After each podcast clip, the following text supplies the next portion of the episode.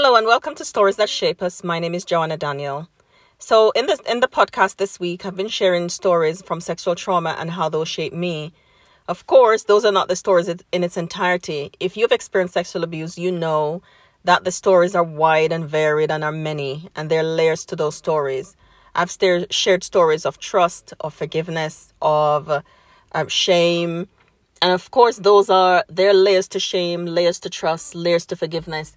Each one is a journey that takes time. That there needs to be patience and understanding and empathy, empathy for self, and a whole whole whole heap of understanding for self as we're going through this journey. I've learned how to offer myself grace and forgiveness and patience as I heal, knowing that my story is different to everybody else's, knowing that my journey is unique to me. There might be other people who have experienced similar things, but they are not me. They didn't have those early life experiences that I had. They didn't they didn't grow up in the families that I grew up in or in the communities that I grew up in or with the with the my context is different is what I'm trying to say and everybody's context is different and so the stories that shape me will be different from the stories that shape you though there'll be similarities with the stories like shame is universal but how we experience shame is so different. It's cultural. It's it's within our families. It's, it's within our community groups. It's within a religious setting. And that's why there are layers to all of these things. And when you've experienced trauma, sexual trauma, whichever one it is, it's really important to, to see yourself in light of all of that. Because all of that helps uh, to contribute to the woman who you are. But you get to choose who you are, how you show up in the world, how you see yourself is really important. And self acceptance is one of the things that women who experience sexual abuse struggles with. I struggled with because it's so easy for the lies of the abuser or the lies of society uh, uh, and how society sees sexual abuse to shape how you see yourself.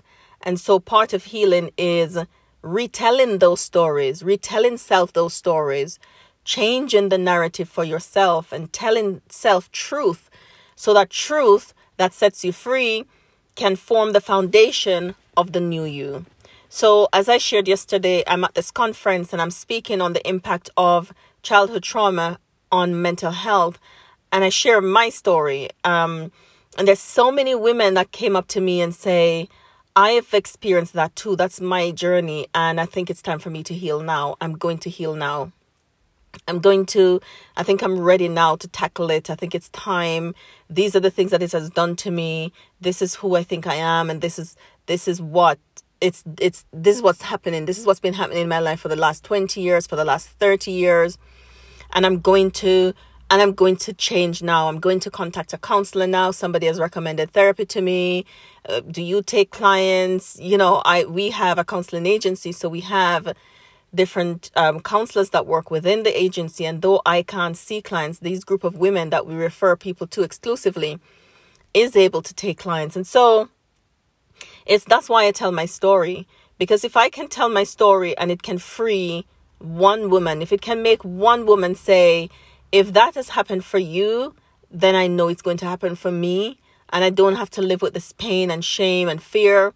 I can become free and I can share the story with other people. I can find a safe space to share the story in so that I can start to heal. There's so many women that have told me this week that I've never said this to anyone else. This is the first time I'm saying it.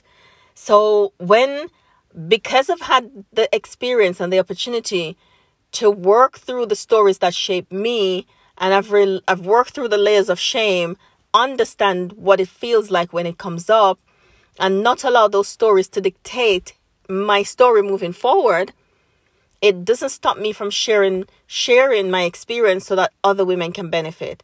And so I feel really encouraged. I feel really happy that there are women who have never said it to anyone but felt comfortable saying it now and felt that they're at a place where they want to take this further that they want to go ahead and and see a counselor they want to go ahead and and do the work that it requires. I've met amazing, amazing, strong and resilient and courageous women who are making that decision from this week. And I'm so grateful for the opportunity to to do that, to reshape my own story so that I can help other people shape theirs with new and improved stories. And I, I spoke to somebody this morning that was very young and and she's really at the beginning stage of her journey. And one of the things she asked is, "Can't can't God just heal me?" Like, and I think the, the healing from sexual trauma is so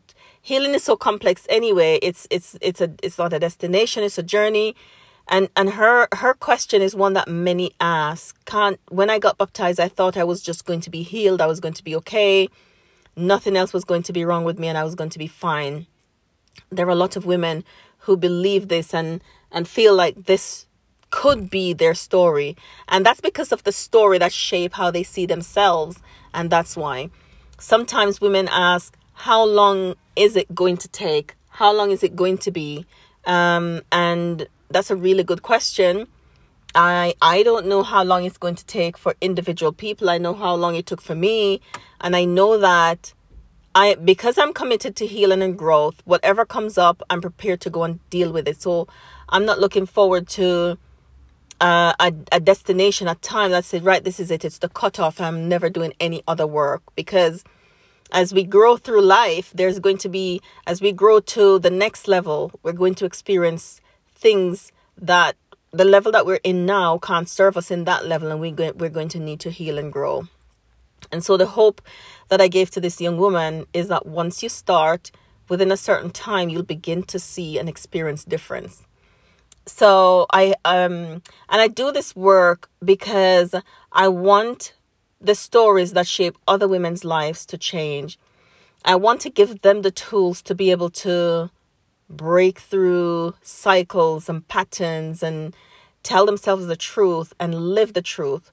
Live the truth that they they too can enjoy a full and a free and abundant life. That shame doesn't have to hold you captive for the rest of your life. That low self worth is not God's design for you to live in a place where you feel like you're less than or that you're not enough and that other people would come into your life that would take advantage of this place of this vulnerable place that you're at where you feel like you're not enough.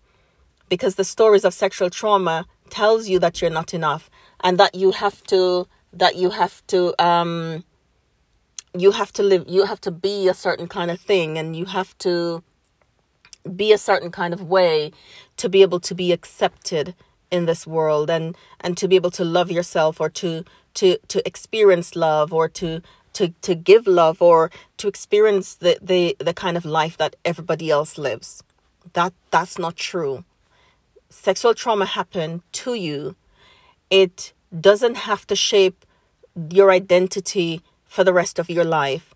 I have chosen to not let it shape my identity for the rest of the, my life. It's something that has happened to me. This week, um, after I shared, a woman hugged me and said, "We're we're we're um we're survivors, you and I. We're survivors." And I said, "You know, I am thriving." because I'm choosing to not live in this I'm a survivor mode because it feels like it's a it's a place of stuckness.